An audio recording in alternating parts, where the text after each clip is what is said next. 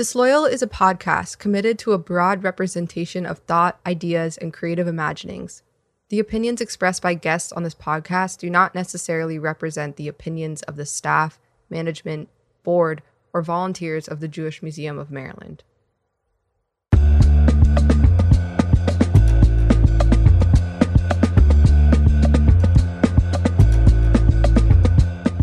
I feel the magic that is woven in to our culture.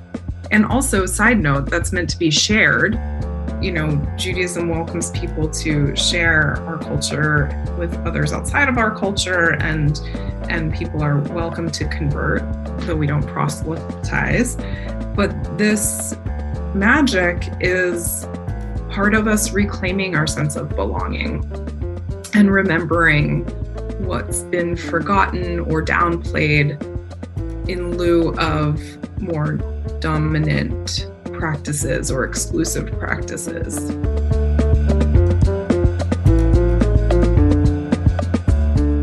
Welcome to Disloyal, a podcast from the Jewish Museum of Maryland. I'm Naomi Weintraub, community artist in residence here at the Jewish Museum of Maryland and production assistant for the Disloyal podcast. And welcome back to Disloyal. We've been on a production break for much of the summer, but we're coming back with a brand new series exploring our current exhibit, Blacklist The Hollywood Red Scare, which is on view at the museum until October 31st, 2022. But this week we have a special episode about one of my favorite holidays, Tu B'Av. It's a summer full moon festival that celebrates love, dancing, and the moon. And today I'm joined by Rebekah Erev to talk about it. Rebekah Erev is an artist, a teacher, and a kohenet. Rebekah is a co creator of the Queer Mikveh Project, a collaborator on the Olam Haba Dreaming the World to Come Planner project, and a creator of the Moon Angels Malakh Halevanah Oracle deck and the In Progress Golden Oracle. Rebekah Erev, thanks so much for joining us on Disloyal. Thanks for having me, Naomi. Really great to be here. So, I was wondering if you want to introduce yourself, that would be really great. Yeah, I'm really glad to be here. It's an exciting week for me with the release of the Indwelling Dreams of Olam Haba 5783 planner. We just put it out there in the world. And Tu B'Av is also one of my favorite holidays too. So I'm excited to talk about it and bond over this love earth-based queer holiday. Tell us about your Olam Haba Planner project and the importance and process of creating an object which honors and lifts up Jewish time. Yeah, so Dreaming the World to Come is the name of the project, and it's a concept in Jewish thought, often referred to as Olam Haba.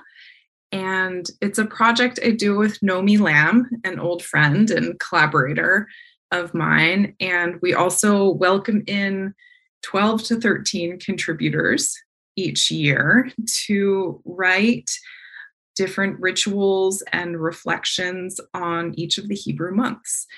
The kind of conception of the project it's is that it is this collaborative and collective dreaming project. So we're interested in reimagining time and how we're relating to time and part of our our vision of the world to come is a place where the voices of the diaspora of the past, of the future, of the present are are celebrated and diaspora is our identity as Jews. So yeah, it's a planner where you can write down your actual dreams or you can write down your lists for the day or you can write down your waking dreams, but it's also a place to reflect on what are we building together and how are we living this idea of olam haba through our, our actions and our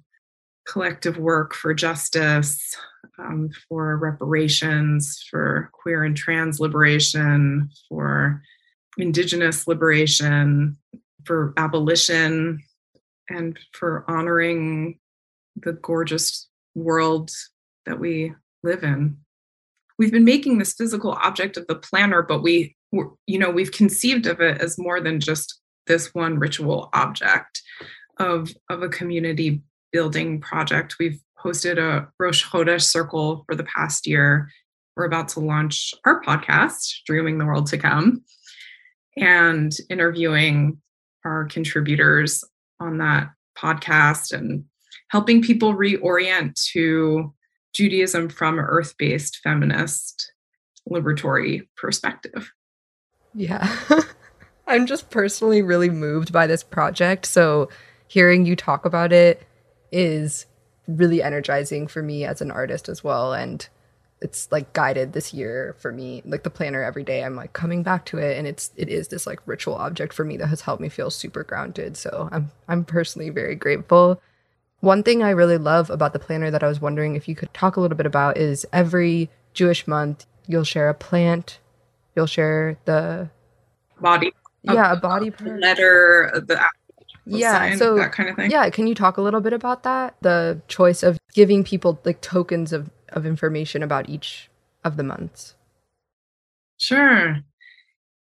Well, I myself, as a Capricorn, love categories and categorizations. and I think a lot of us do love those associations because they really help us hook in with things that we relate to in our daily life. So, astrology, especially the last handful of years, has be, had become, garnered such a pop following. And the Hebrew letters are something that even if we didn't really learn Hebrew, many of us know the shapes and the symbols of them. And these connections between the month and the letters, a plant, the astrological signs, the archetypes come from a variety of places. I've been in this five year or so research project around the letters. And for longer than that, been studying the Sefer Yetzirah, the book of creation, which is also connected to another big interest of mine, incantation bowls, which were likely written around the same time, in a time in the world when Jews were living, well, some Jews were already in diaspora, but there were Jews living in Palestine, Syria, around this area, Iraq, and in community with other cultures. So, Zoroastrians, Christians, and they didn't always get along famously, but there also was a sharing of cultures. So, that's my interest in these objects in a lot of ways. And because they're magical documents of how people practiced. And the Sefer Yetzirah is this pre Kabbalistic mystical text, and it's pretty short. I was interest, introduced to it by my teacher, Jill Hammer, who wrote a wonderful book called Return to the Place about the Sefer Yetzirah that I would high, highly recommend. In that book, there are connections between the letters and months and astrological signs and body parts. And then the tarot connections with the letters follow the major arcana, go in order from Aleph to Tav, following through each of the tarot archetypes. So that's how you find the letter connections there. There is another school of thought about it too, but that's the more mainstream, ex- common connection. And then the archetypes we use in the planner come from the Kohenet Institute and connections with the different months and letters. So that's where some of that stuff comes from. I, I mean, these archetypal connections are also ones other people besides the Kohenet Institute have explored at length. Um, Rabbi Tirzah Firestone, Rabbi Lynn Gottlieb, other people that I've learned from as well. But the, that system of connecting them with each of the months comes from Kohenet. And then the plants, the connection with the plants for each of the months are connections that I made. And through research, through talking to friends, through Nomi and I's talks, and this ongoing class I taught for two years and continue to teach called Embodying the Hebrew Letters. So we're connecting plants with and animals with each of the letters, which is part of another bigger ongoing project that I'm working on of making a oracle deck. Awesome. Thank you for sharing that wisdom. So I think I'm going to shift into asking you a little bit about Tu B'Av. So can you briefly explain what Tu B'Av is? Yeah, Tu B'Av is the 15th of Av, the Hebrew month of Av. Av means father or ancestor in Hebrew. And it comes six days after Tisha B'Av, which is our holiday of inconsolable grief, where we're commemorating the destruction of the first and second temple. And that has become a day of grieving more global um, harms as well. So a lot of my framing around Tisha B'Av right now is very much around the destruction of the earth and the destruction of that colonialism has done and white supremacy and patriarchy. So we have this time where we're really in grief, feeling it fully in community around that. And then we transition to this holiday of love, Tu B'Av. And one of the first parts of Tu B'Av in ancient times, um, how I've been, how I've learned about this holiday and how I like to remember it, because often the story is told in a very gendered way, and I like to tell it in a more non-binary way.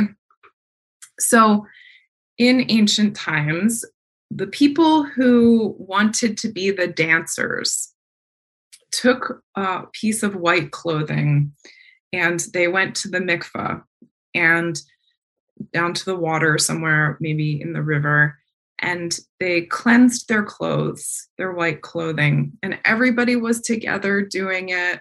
Um, this is maybe where we can start to kind of queer this holiday of probably people were naked maybe they were wearing their wet clothes and they took it off and put it you know just enjoying the world enjoying their bodies and rinsing off the grief because not only had they just experienced Tisha B'Av, but they had also been in three weeks of mourning pre Tisha B'Av as well. This holiday of Tu B'Av is this transition out of grief into, you know, when we grieve, we open ourselves to experience the love and the joy that's also present because our grief is often at losing a connection or losing someone or something that gave us joy and connection. So here they are, they're washing their clothes off, and then they are trading clothes. So, not sure exactly how the sizing worked on all of this with different bodies, but the idea was to equalize around economic status. And that was the intention for treating the clothes. So you would be wearing something that wasn't your own. And then you would go out. It was a celebration of the grapes ripening and the beginning of harvesting them. And you would go out into the fields, into and, and out into the vineyards, and dance among the grapevines. And then there will be the people watching from the outside and watching these dancers, these people just ecstatically celebrating their own ripening, their own joy, their own transition, and what we know will come of the grapes, which will be juice and wine and delicious fruit to feed and the community. And what is drinking wine but also another transition of states. And then the idea was you would meet your love. And perhaps that was just a lover for the evening. Maybe it was a lover for a few weeks. Maybe you found a couple lovers. Maybe you formed a triad and maybe you met your beshert who you will pair with for your life and although i also am a believer that people have many besherts and that maybe that lover for the night was also a beshert but might not be a partner kind of thing so yeah, this is this is the holiday, how it was celebrated in ancient times. And yeah. I love the picture you just painted for us. Like and, and also the connection to the mikvah I hadn't known before either. And that's really exciting. I'm excited to talk more about that. So you're teaching a course called Jewish Magic and Art. Do you know of any magical or artistic aspects of Tu B'Av? Yeah, so I think all of it's magical. and something last summer I did with a Jewish magic class is we each took a piece of white cloth and we dipped it in wine or grape juice. And then we tied it together and we danced around with this circular kind of that's the other part of Tu B'Av it falls on the new the full moon. So it's a full moon um, holiday as well. So th- these tied together pieces and then we laid them around the altar represent the the full moon as well i think magic is in whatever you intend it to be so the whole festival to me is magical. And um, I've been a part of a Tu B'Av parade with a goat with flowers all over it and just hanging out with friends and talking about love. Nomi had a great idea to do like a Jewish singles, you know, personal ads for Tu B'Av or something. So anything that celebrates love to me feels magical and this holiday is is nothing less that's beautiful i think something that really resonates from the a world to come olam haba project is that idea of like reclaiming holidays and rituals and tradition and it, and, it, and it's down and and Tu B'Av is extremely ripe for that I've found that throughout my life too. Like it was first introduced to me in a very like queer gay way and it's always been funny to me now to when I'll be like, let's celebrate Tu B'Av and people will kind of be like, I don't know if I want to do that because they don't know like my interpretation or like these new and exciting ways that we can reclaim the holiday. But yeah, I mean, I'm curious what you think in general, just about the concepts of reclaiming Jewish ritual and tradition and why that's important, or if you think it's important. I do. I I think it's important because it's been so meaningful to me personally. I grew up in a very assimilated household, and our connection with Judaism was around Hanukkah with my grandparents or Rosh Hashanah with my grandparents, who, but we didn't belong to a synagogue. And, you know, I grew up in a very Christian town and area. So I, you know, asked my mom if I could have a bat mitzvah. I, you know, engaged our family in Judaism. And that was me working to find meaning. And where I found meaning as a child and teenager was in trees and my imagination and spending time outside and the fireflies I grew up around on the East Coast and feeling the wind in my hair biking around. It was or being creative and and moments of having experiences that where I felt connected to my ancestors and to my grandparents. I'm very close with my grandparents.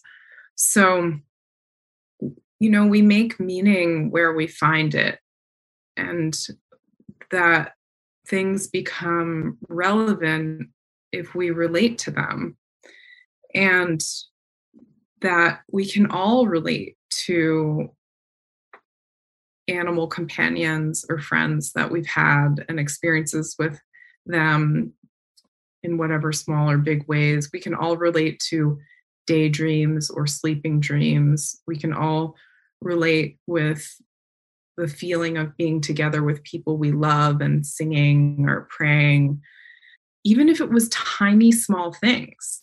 You know, even if it was just like nobody really knows the blessings for lighting the Hanukkah candles, we're going to look it up every year and try and kind of like get the tune wrong or whatever. But there's something still magical about it because our cells remember people have done this before. So the, my journey has been the more I search, the more I find what's particularly meaningful to me and others who are also interested in those things too and building community around that. And colonialism and white supremacy and patriarchy have done a number on all of us and on Judaism and on mainstream Judaism and it never felt right to me this very zionist connection with Judaism it just uh, that didn't feel like what I had experiences with or what I knew. And the more I learned about what Palestinians have been experiencing and the history of colonialism, the more I can't use that to relate with Judaism. I need to find other paths and that finding other queer Jews who were interested in that is what's excited me and helped me move forward and find fun creative ways to do things and and really they're the most simple things a lot of the time is really lighting the Shabbat candles. That's a pretty simple thing. But if you bring the light into your body and around you to protect yourself, if you get candles from a friend who makes beautiful beeswax candles, if you, like I do from Jonah Aline Daniel, if I, if, if you welcome your ancestors just the energy of the your loving benevolent ancestors around you you kind of start to feel them and then you feel them a little bit more and then you feel them a little bit more and if you look in each other's eyes after you say the blessing and see the candle reflected in each other's eyes all those things become meaningful and give you this felt experience of connection and belonging to something and it takes work. I think that a lot of times people are like, magic, it's something special that's kind of hard to grasp. Well, we're all going through that. And we're all trying to make it meaningful and for ourselves. And that wrestling that us Jews are so famous for doing is part of the finding a sense of belonging.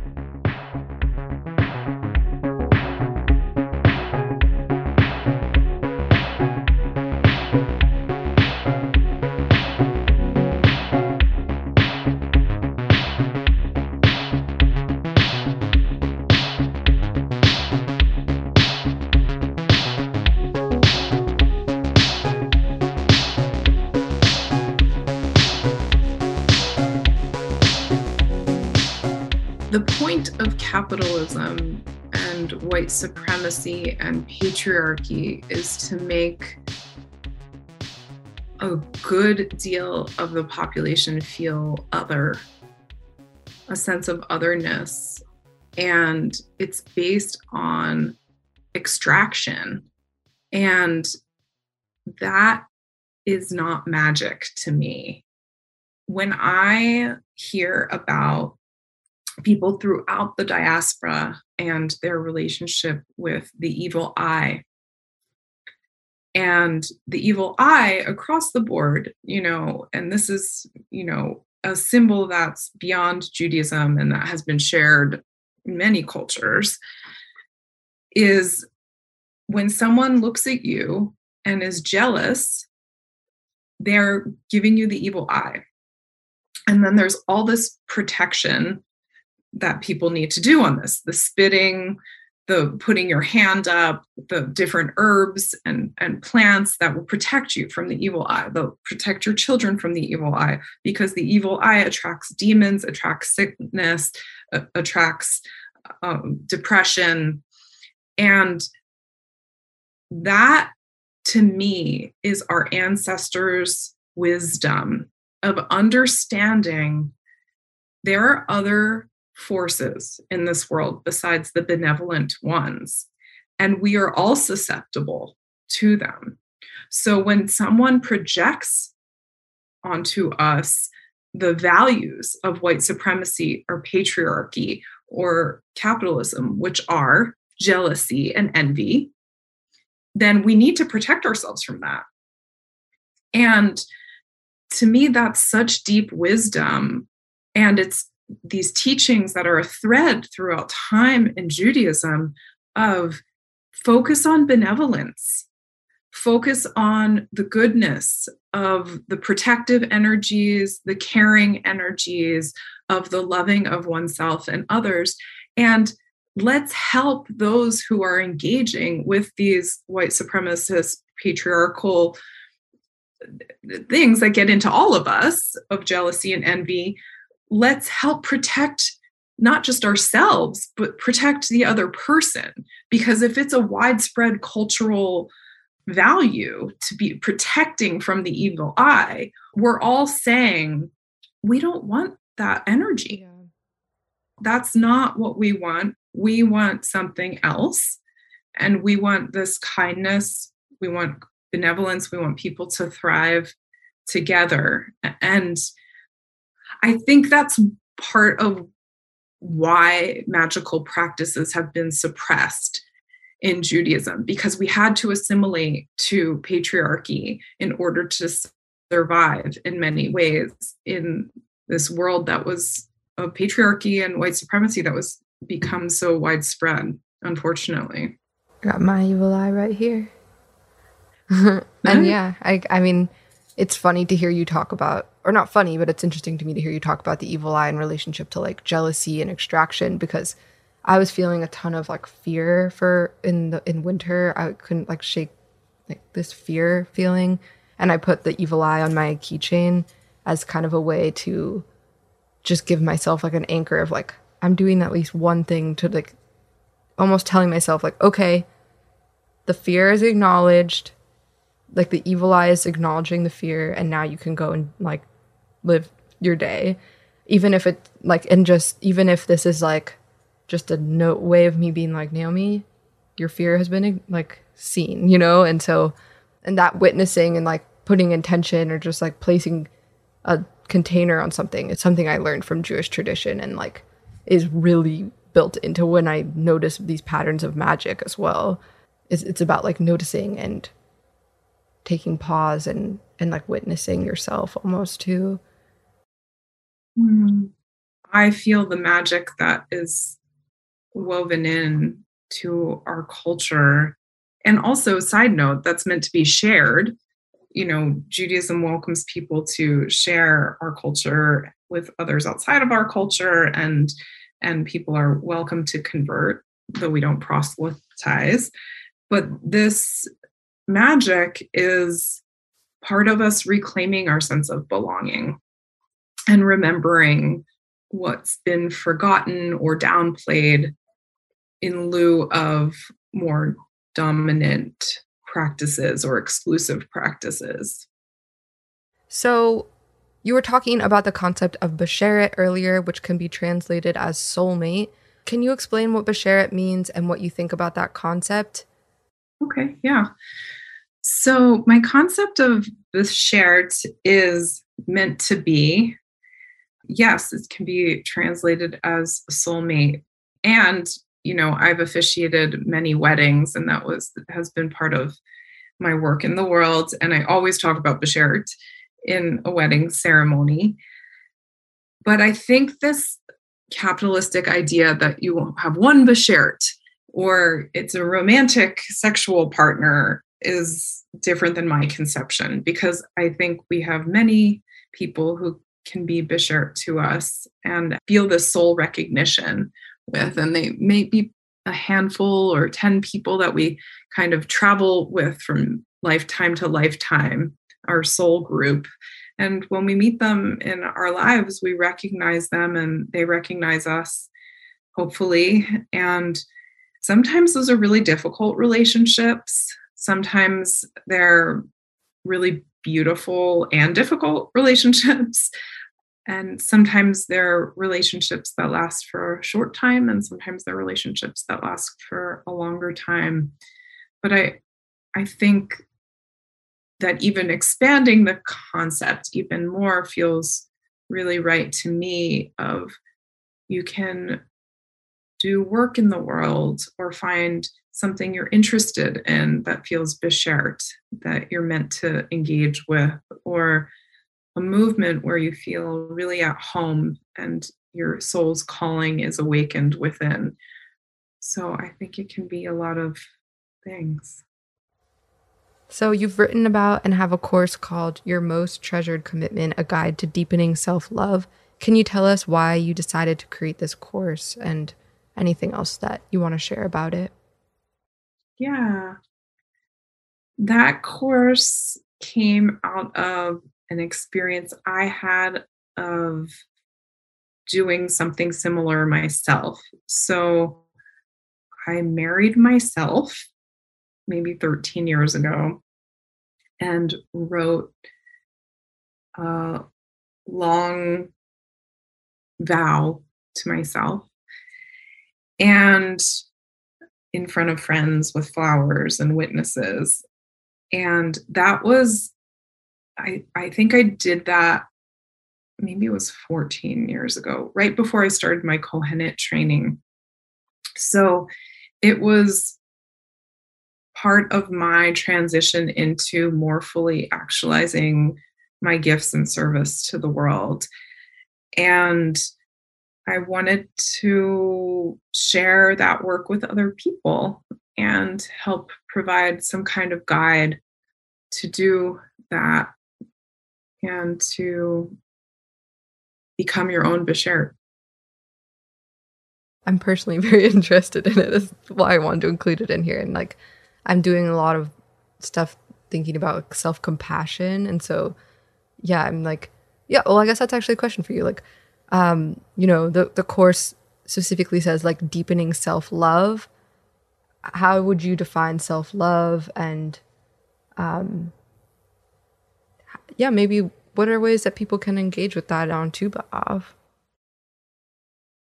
Oh, that's a great question one of the many ways to cultivate self love is by finding our joys, what gives us joy in life, and noticing those moments and cultivating them, appreciating them. A friend told me once there are three components to a fulfilling life savoring awe and and gratitude.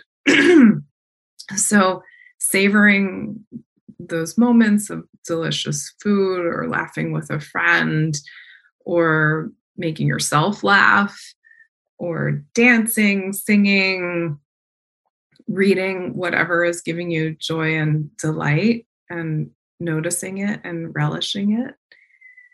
And awe, feeling when you know, I I experience awe as a practice that yes, there are moments in life where you see a beautiful sunset or the ocean after a long time or hear an incredible performance or or something.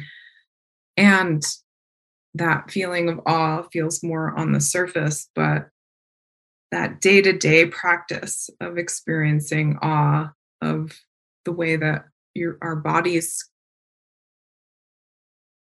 have sensation and can see details or hear music or um, touch another person and feel contact or notice the moon this big rock in the sky. Wow. And then feeling gratitude for all of those things of to me gratitude is a pause it's just even if just for a moment oh thank you for letting me have that moment of giving me that moment of awe of gratitude. Thank you for this collaboration between myself, my body, my spirit, and the rest of existence in this in this life because there are a lot of difficult things in life that we endure. And there's a lot of despair that we're working on overcoming collectively and a lot of grieving to do. And that the the sweet moments or even the awe, moments of awe aren't even always sweet. They're i mean it can be awe in horror in ways too of that this exists but being present to what's happening that's the gift so that's Rebekah Erev. Rebekah Erev is an artist, kohenet, and teacher. Rebekah is a co creator of the Queer Mikveh Project, a collaborator on the Olam Haba Dreaming the World to Come Planner Project, and a creator of the Moon Angels Malakh Halevanah Oracle Deck and the In Progress Golden Oracle. Rebekah Erev, thanks so much for joining us on Disloyal. My pleasure. And thank you, listeners, for tuning in to Disloyal. We hope you enjoy the podcast and we'd love to hear your feedback. Visit disloyalpodcast.com or send us an email to disloyal at jewishmuseum.org. You can follow us on Twitter at jewishmuseummd or on Instagram at jewishmuseum underscore md. If you're in Baltimore, come visit the JMM. Go to jewishmuseummd.org for more information and to become a member if you're interested in supporting content like this podcast. Disloyal is a production of the Jewish Museum of Maryland, and it's produced by Mark Gunnery, with production assistance from me, Naomi Weintraub. Our executive director is Sol Davis. You can subscribe to Disloyal wherever you listen to podcasts. Until next time, take care.